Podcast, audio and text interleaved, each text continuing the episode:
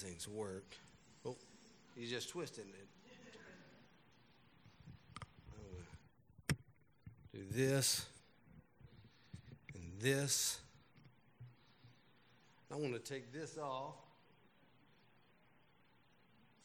Look, you a headrest stand up here. I appreciate that. wow. So, 100 years ago, we would not have been allowed to share that dance in public for fear of being arrested and put in jail. 100 years ago. You know, it wasn't until the late 1920s, I think 1924 actually, we were given the right to vote. We were recognized as American citizens.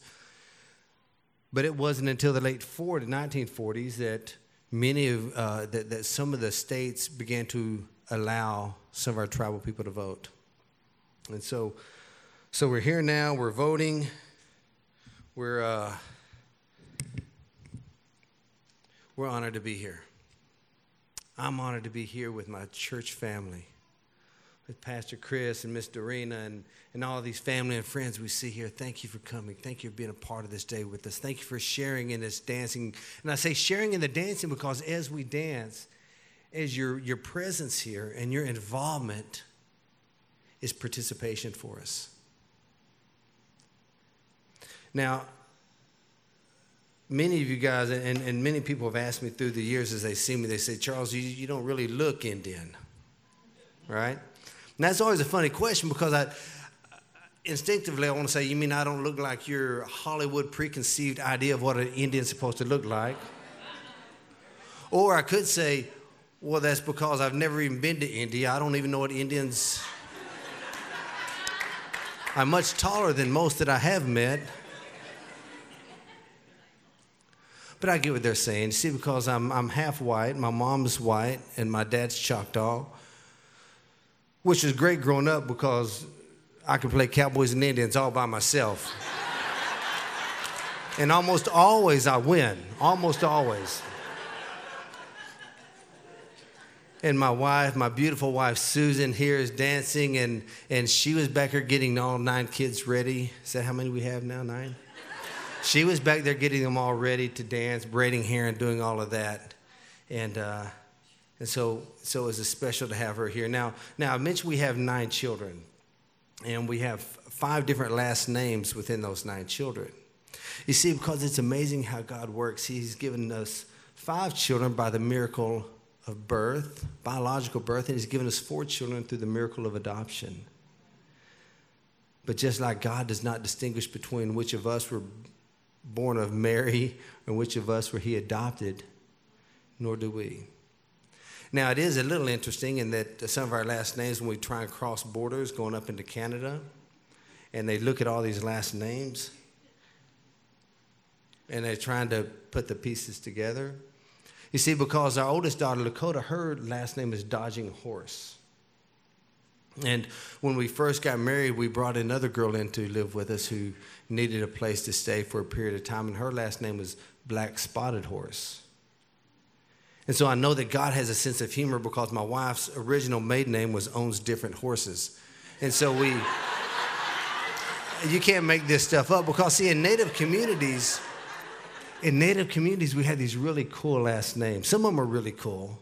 You know, some of them like Eagle Speaker. That's kind of a cool last name. We know people whose last name is shot on both sides. We know a guy who's shot with two arrows, right? But then there's also the name um, Screams in the Bushes. Now, that's not a name I would actually choose for myself if I had a. We also know a yellow old woman. That's a last name, yellow old woman. So you got all these really cool names within native communities. And then you've got the Robinson in me, right? But but a lot of people ask me, how many languages do you speak? Do you speak Choctaw? Do you speak? I said I speak a little bit of Choctaw, a little bit of Blackfoot, a little bit of Lakota. I said, but I grew up in Texas, so I, I, it's hard for me to just speak English, right? and so, so as we try and speak all these different languages, because in the United States today there are about 567 different federally recognized tribes, about 300 languages still spoken. So I speak a little bit of a few different languages. But you know what? It really doesn't matter which language we speak. Because if I speak in the tongue of men and angels but have not love, I'm just a resounding gong or a clanging cymbal. If I have the gift of prophecy and can fathom all mysteries and all knowledge, but have not love, I am nothing. If I give all I possess to the poor and I surrender my body to the flames, but have not love, I gain nothing. Love is patient. Love is kind. Does not envy, does not boast, is not proud, it's not rude, it's not self seeking, and it's not easily angered. Love does not delight in evil, but rejoices with the truth. It always protects, always trusts, always hopes, and always perseveres. Love never fails. But where there are prophecies, they will cease. Where there are tongues, they will be made still. Where there is knowledge, it will pass away. For we know in part and we prophesy in part, but when perfection comes, the imperfect just disappears. You see, when I was a child, I talked like a child, I thought like a child, and I reasoned like a child. But when I became a man, I put childish ways behind me.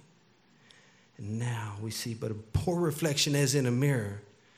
Then we shall see face to face. Now we know in part, then we shall know fully, just as we are fully known. Now, these three remain faith, hope, and love. But the greatest of these is love. Why is that? Why is that? You see, because in heaven, there's no more need for faith, is there, Pastor? Because, see, faith is the, is the assurance of things hoped for and the evidence of things not seen. So when we get to heaven, there's no need to have faith because it's all there. We get to heaven, there's no need for hope because everything we could hope for is present. But love, love continues on. Love continues on.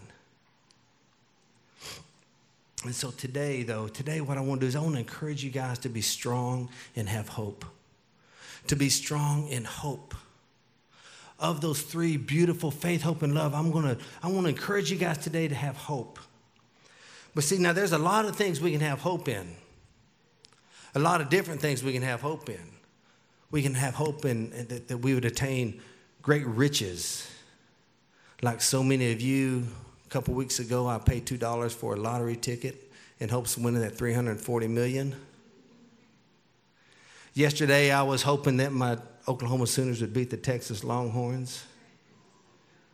And even today, I'm hoping the Titans will win a game. Sadly, I'm afraid we may be over three on my hopes. But truly, my hope is built on nothing less than Jesus' blood and righteousness. I dare not trust the sweetest frame, but wholly lean on Jesus' name.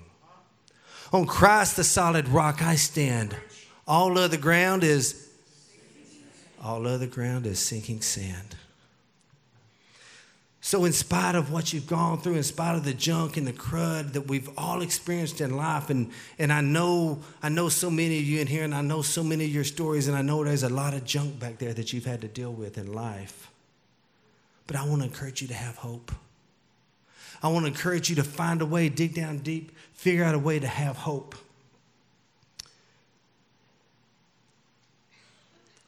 You see, as native people of this land, we've had a bunch of junk done to us as well. We don't have the market cornered on, on bad history historical experiences and, and, cultural experiences, we've all had that in our, in our lineage somewhere along the line. But just as I have hope in the shed blood of Jesus, I also have hope in the saving grace of Jesus. And that somehow those crimson drops that Jesus shed would somehow not only cleanse my ancestors of long ago, as they have done me, but in ways that I can't even quite understand that God would see fit to bring those folks into heaven as well. Now, one of the things I, I hope to do is, is, as I share some stuff today, is to kind of stretch your theology just a little bit. And I may, I may hope I don't make too big a mess that Pastor has to clean up after me. But one of the things that's always it's a big question I had, and I don't have an answer for what I'm about to throw out there. So, but I do want you just to kind of think on this. We know that when the Europeans first began to come across this country, as bad as the, the smallpox, smallpox infested blankets that they, that they gave our native people was, as bad as some of the intentional genocide and the killings and stuff, as, as bad as that was on our people, the greatest killer of our people were the diseases that spread through the animals that were brought over, the swine and some of the others. And we know that the explorers had come across villages as they began to move westward and up from Florida and coming up and entire villages were completely wiped out from the diseases that had gotten there before they did. Right? So we know entire tribes, entire communities, entire people groups passed away before the written word got to them. But in Revelation 7 9, it talks about in front of the throne and before the Lamb is that somebody from every tribe and tongue and nation. Now, I don't know what that looks like. I don't know, I don't know what they did that was pleasing enough to God to find themselves in that Revelation 7 9 picture. But if every means every, then there's something that somebody was doing that was pleasing enough to God to find themselves in that picture. And I don't know what it is, but I lean on that. I lean on that saving grace and love of Jesus. Because when See, when Christopher Columbus came over, um, and, and, and, first of all, I find it just a bit ironic that we celebrate um, a day for a man who never actually stepped foot on the United States. There's no record of him ever having even and, and played, built a sandcastle down in Florida, right? We don't know that he ever, ever even came here. But what we do know is that when he came and, and, and he landed what is down around the Bahamas, it said, first of all, we say a tree is known by its fruits. And so when he lands and he comes across the, the, the tribal people that was there, here's what he had to say about these people. Now, this is in his own diary. And so we learned a lot about Christopher Columbus by his own writings and by the writings of, uh, of a priest, a Dominican priest who came with him, as well as some of his friends in their writings. So here's what we know about the people that Christopher Columbus encountered when he first came to shore. He said that they are the best people in the world and above all the gentlest. Without knowledge of what is evil, nor do they murder or steal. They love their neighbors as themselves and they have the sweetest talk in the world. Always laughing, it says. Christopher Columbus wrote that they're always laughing. They're very simple and honest and exceedingly, exceedingly liberal in all that they have. That's what Christopher Columbus encountered. But what was his response to these people? He went on to write that because they are this way, they shall make fine slaves.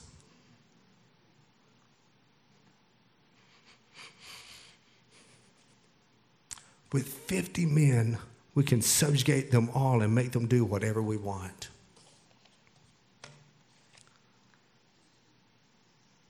And what was it that he wanted them to do? He wanted them to bring them gold. That was really what it was because he said if the enslaved tribal people did not bring back enough gold because they set minimums that they had to bring back, if they didn't bring enough to set an example, he would chop off the hands of people and let them bleed to death in front of all the others. A Dominican priest De Las Casas wrote, and this is a guy that was a good friend of Christopher Columbus who traveled with him on some of his trips over here. In his writings, he said that, that the soldiers would stab Indians for sport, dashing babies' heads on rocks. He also reported that children were Children were thrown to dogs to be devoured, and newborn babies born to female prisoners were flung into the jungle to die. he estimated about 7,000 children died within a three month period that he was there. Guys, this is hard stuff. You know, I, I wrote an article a couple years back for the Tennessean, and I and I included some of this stuff in there, and, and they wrote me they, they wrote me back and said, you know, we really don't have room for this much space in this little op-ed piece. Um, would you mind if I cut out some of the stuff that it'll fit in, in our space? I said, yeah, sure. Just send it back to me. Let me see what you're cutting out. This is the stuff they cut out. And I understand that to some degree, right? I understand that. But that's this is real stuff. This is what happened. Another one of the guys that was a good friend of Christopher Columbus's, he says that that Columbus gave him a native woman with whom, and he quotes, I conceived desire to take pleasure. I wanted to put my desire into execution, but she did not want it and treated me with her fingernails in such a manner that I wished I had never begun. But seeing that, I took a rope and I thrashed her well. Finally, we came to an agreement. The native population on that land in 1492 was estimated to be around 300,000. Within four years, it was down to 200,000. Within 15 years, it was down to 60,000. Within 50, 50, within 50 years, it had gone from 300,000 to about 500 people tribal population. And guys, I could tell you more stories. I could tell you stories of the Indian boarding schools here in the United States and in Canada where Native children were forced to go through and the, the terrible, terrible, terrible abuse that took place at these. The cycles of abuse that took place. There's so many of these stories we could talk about and get into. But the greatest sin committed against our native people, and I believe this 100%, the greatest sin committed against our native people by the missionaries, by the Europeans that came over, is that when they had the opportunity to share the real Jesus with our native people, they didn't do it. They didn't do it. They did a lot of other stuff in the name of Christianity, but they didn't share the real Jesus with us. Because had they shared the real Jesus, then we would have seen the fruits of the Spirit. We'd have seen love and joy and peace and patience and kindness and goodness and faithfulness, gentleness, self control. That's what we would have seen, but we didn't see that. And so, Susan and I, as we travel, as we go to these different tribal communities throughout the US and Canada, every summer we take the kids, we load them up, and you guys are so responsible for us being able to go out there and we take these baskets of hope, is what we call them. And, and essentially, they're these laundry baskets, and you guys have probably seen them stacked up out here in, in May, right before we go out. And they have about $100 worth of household items in them. And, and we go into people's homes, working with local churches and ministries that have a year round presence on the res. And we get these baskets to people. Now, sometimes these people will welcome us in and say, Thank you so much. And, and we'll get a chance to hang out with them and pray and just talk. And, and then sometimes they say thanks and they shut the door and we're gone.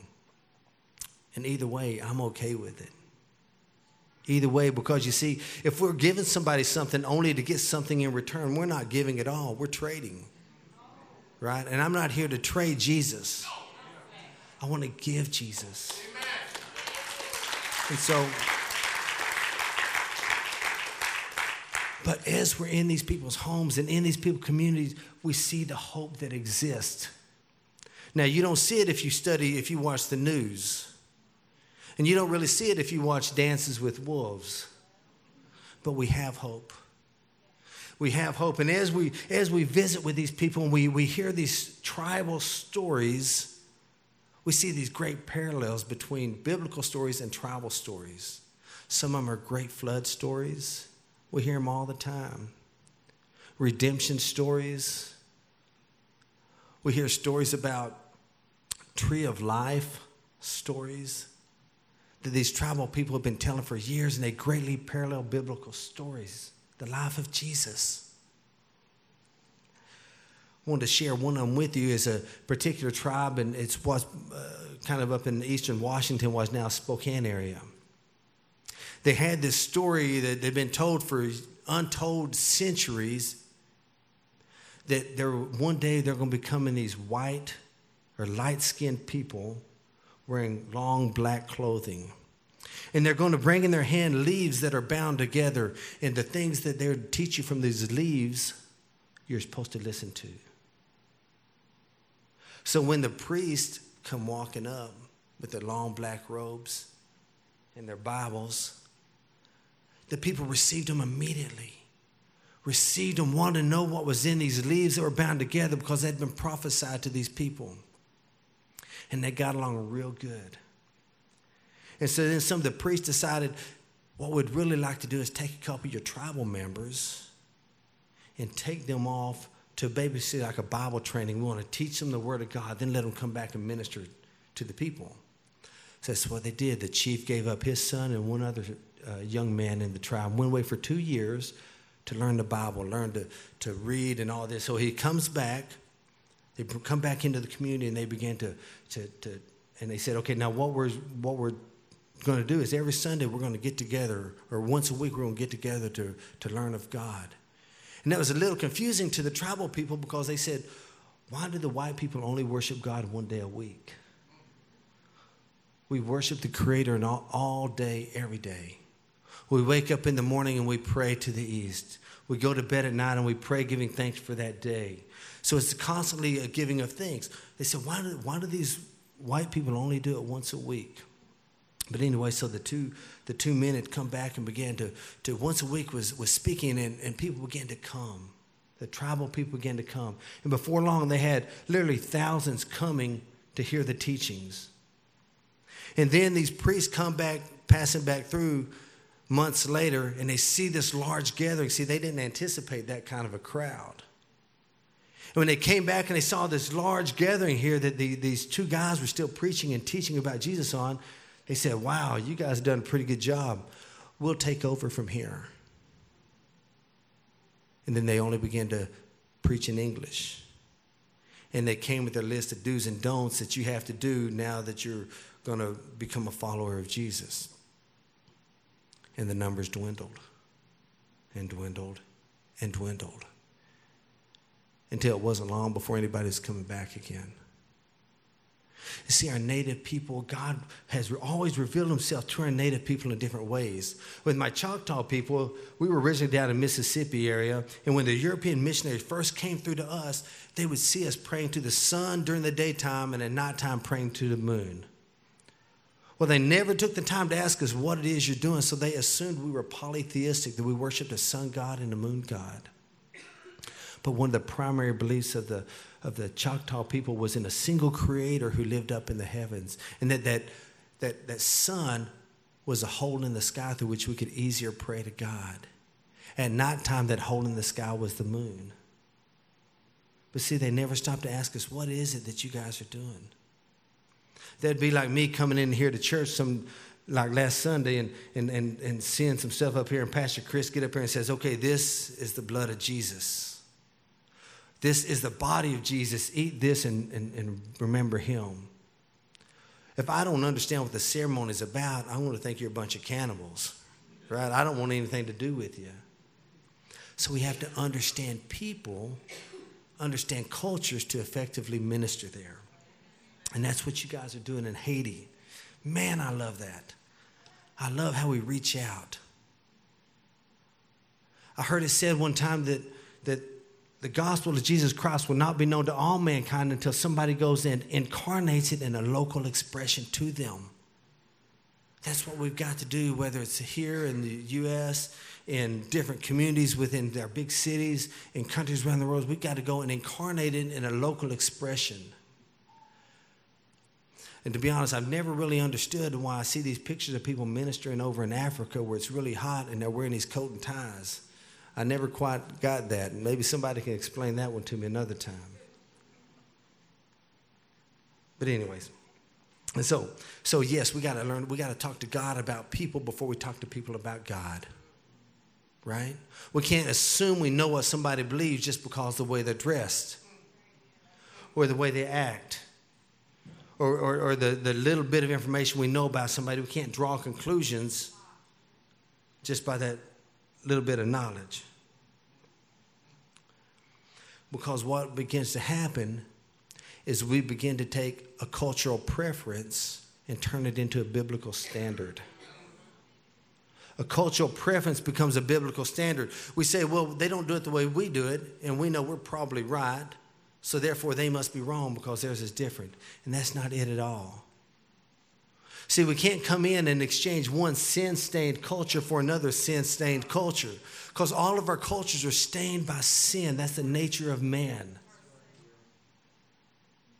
So sometimes we just got to accept people where they're at initially and begin to walk with them and pray and let the Holy Spirit move in their lives and convict their hearts of things they need to hold on to and things they need to let go of. Because, like with our native people, you know, we know according to Acts 17 26 that God said that from one, one man, God made all nations of men and he created them and, and specifically placed them in the locations and the time frames in which he did. We know that from Acts 17 26. And we have a loving God, right? I think we can all agree we have a loving God. But do we think that, that God would decide not to reveal himself to our people, our native people here in this continent, all those thousands of years? knowing that we weren't going to get the written word until the 1700s and 1800s in most cases, do we think God was not going to reveal himself to our native people? Of course not. Because we know that in Romans 1 19 and 20, God says that what may be known about God is plain to man because God has made it plain to him. That since the creation of the world, his invisible qualities and his divine nature have been clearly seen, being understood from what has been made, so that men are without excuse. So God said that in Romans 1 19 and 20 that we can, can see creation and recognize a creator, said all men are without excuse. Many of you have heard my wife's testimony. And if you haven't, that's one you, a life you need to be a part of, I can assure you. My wife's testimony, and I won't tell her testimony for her, but I will just say this throughout her life, she's experienced much abuse. You know, she has a, she has a stab wound from when she was tried, somebody tried to take her out. She have marks on her wrist where she tried to take herself out. Throughout her life of challenges, anytime she would encounter this stuff, she had this book that she'd go to and read from, and this book always made her feel better. She called it her magic book. She'd go and she'd open this book up and she'd read, and there'd be something in whatever she read at that moment that would bring her some relief, some comfort. When she was 20 years old, she heard the name of Jesus for the first time, gave her life to Christ, and never looked back. Then sometime later, she got to look and said, I want to. Eh, she went to find this old magic book to see what it was. And of course, as you can imagine, that magic book was the Bible. So throughout her entire life, when she would experience the hurts and the pains, God would continue to speak to her through this magic book.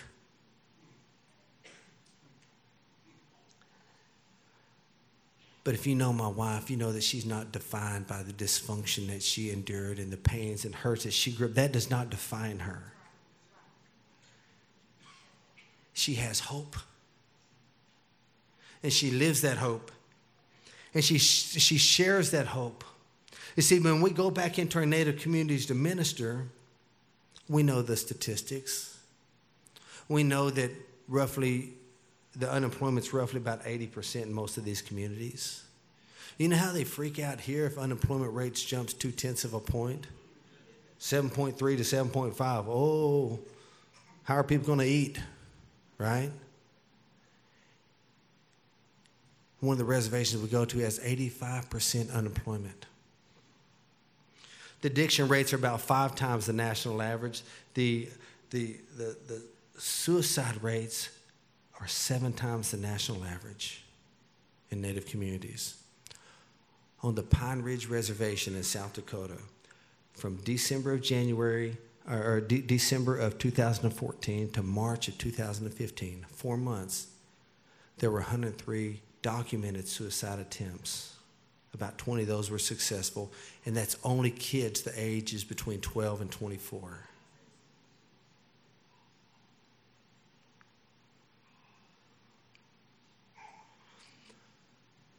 What's going on in a child's life, a 10 year old kid's life, that they think their only escape is to hang themselves?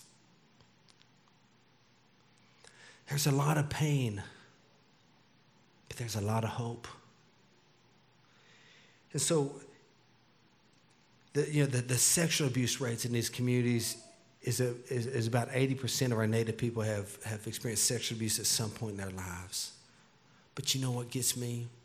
Is only between 3 and 5% profess to know Jesus only between 3 and 5%. So, so while they got all these staggering statistics that could really bring us down, we hang on hope because we know that Jesus is very capable of impacting lives and changing lives like they did mine, like they did my wife's, like they did so many others.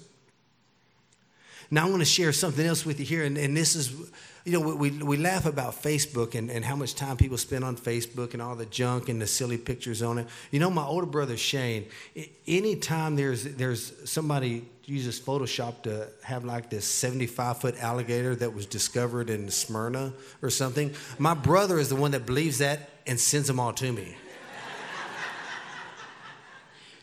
And I, I, mean, about three or four times a week, I get one of those things where I've got to send it to seven people real fast or otherwise, you know, I'm not going to, you know, have luck or something.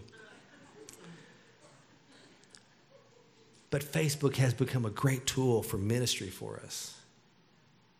As we connect with people, and my wife especially, more so than myself, but my wife connects with people. And my wife put a post up this week that I want to share with you. And you'll understand why. So my wife wrote on her Facebook post As a young girl, I was called ugly, burnt, prairie nigger, and many other horrible names, especially since I had dark skin.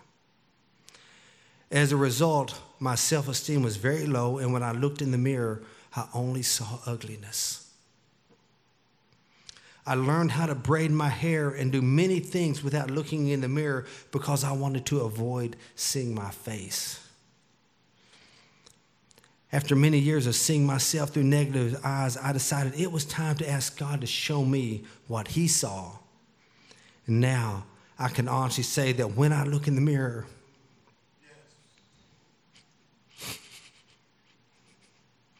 I only see a beautiful First Nations woman with an amazing heart. And sometimes when our eyes lie to us, we only need to ask the one who created us to reveal the truth. He is truly the master of creating beauty inside and out. She wrote that post. And you know, many times if you if, if you write something that's kind of cute or something and, and, and somebody may share it one or two times, you, some of your friends may share it so other people can experience it. That post, as of this morning, had been shared over 600 times. 600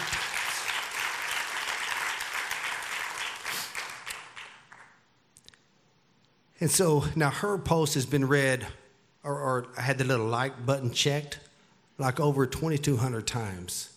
I don't know how many times all these other that were shared, how many times those were checked, but say conservatively, say it was say it was 50 people read it each time it was shared. That's over 30,000 people that are experiencing that. But what I want you to know is that if it was shared 600 times, that's a lot of people that resonate with what Susan went through. A lot of people that were called names and abused and treated poorly growing up a lot of people that were struggling and called names. But Susan went to God and had hope and said, God, show me how I look in your eyes. And that's what we do. You see, because there is hope. There is hope. And I know some of you guys are saying, Charles, you don't know the crap I've been through. Man, you don't know the junk that I've had to endure growing up. And you're right, I don't. But God does. God does. Charles, I don't, man, I, it sounds good, but I, I, I don't have the strength to have hope. But I got good news for you. Even though you don't have the strength to have hope, you got family and friends and saints in this building that want to have hope for you. Just like the man in Luke 5 who was lowered down, his buddies went and lowered him down on the bed through the ceiling of a house so Jesus could touch him and heal him. That man didn't have the strength, he probably didn't have the faith to go to God for healing, but his friends had faith for him. His friends had faith for him. And so there's some folks here today that maybe don't have much hope. But we've got some folks here that want to pray for you and to have hope for you. Have hope to see yourself as God sees you. Have hope to overcome the stuff that happened in your life that's holding you back. Hey, be right. If you guys want to come on up, you see, to have hope means to have a future. To have hope, not just a future for yourself, but to be able to give a future to somebody else. You know, we have had seven kids, and then over the summer, God gave us two more. And I'm, I'm amazed that at some of the people who are believers and Christians and folks that know us and I think know us kind of well, would ask one of three questions. We heard this quite a few times since we brought the other two children home with us. People say, Well, did, did you pray about it before you brought the kids home? Or they'll say, Charles, I've been to your house. Are you sure you have enough space for two more kids? Or they'll say, Charles, can you afford to bring two more kids to your home? No, we didn't pray about it. No, we don't really have space. And no, we can't afford it. But fortunately, it's not about what we can do, it's about what God can do. When you walk along and you see people struggling in the water, you don't pray, God, should I jump in that swimming pool and save that person? You dive in. That's what God allowed us to do. And when we're in there flapping around in the water trying to hold on to something, God is that life preserver that we hold on to. Because He's plenty big enough to hold us and our nine kids. And so, I want to just open it up now to anybody that just says, you know what? I want to have hope, but my circumstances are holding me back my past, my pain is holding me back. I want to, as we go into this song here, I'd love, I'd love to, to have some of you guys who just want to be prayed for, come on up. Let some other folks have hope for you when your hope is weak. Can we do that, Pastor?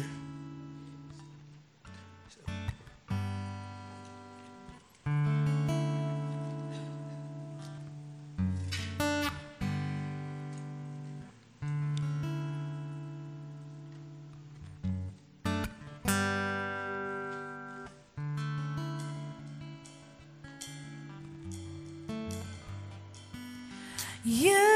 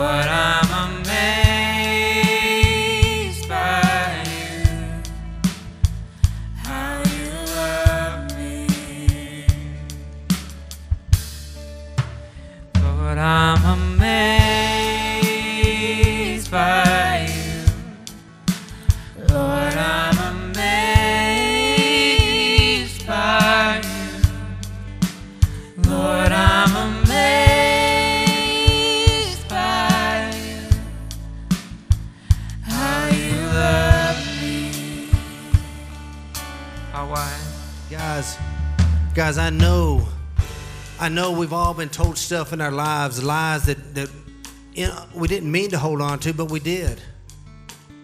People call us names and they say bad stuff to us, and we held on to that. We don't want to hold on to it, but it's been told to us, so we, we just kind of stuck with us. But just like my wife said in that post, that Facebook post, that she wanted to be seen she wanted to see herself the way God sees her. And my dear friend Scott Hamilton told me one time, and, and he comes from an adoptive home, and I love it because one of my children that's not biologically mine comes up to me and we're together. People say, Man, Charles, he looks so, you guys look just alike. And I love that. When Scott would say that people would say to his biological mother or his, his adopted mother how he looks just like her. And then what Scott said was that his mom told him, that you look like the ones that love you the most. Right? Guess what? God loves you the most. See yourself the way God sees you. Receive that and have hope.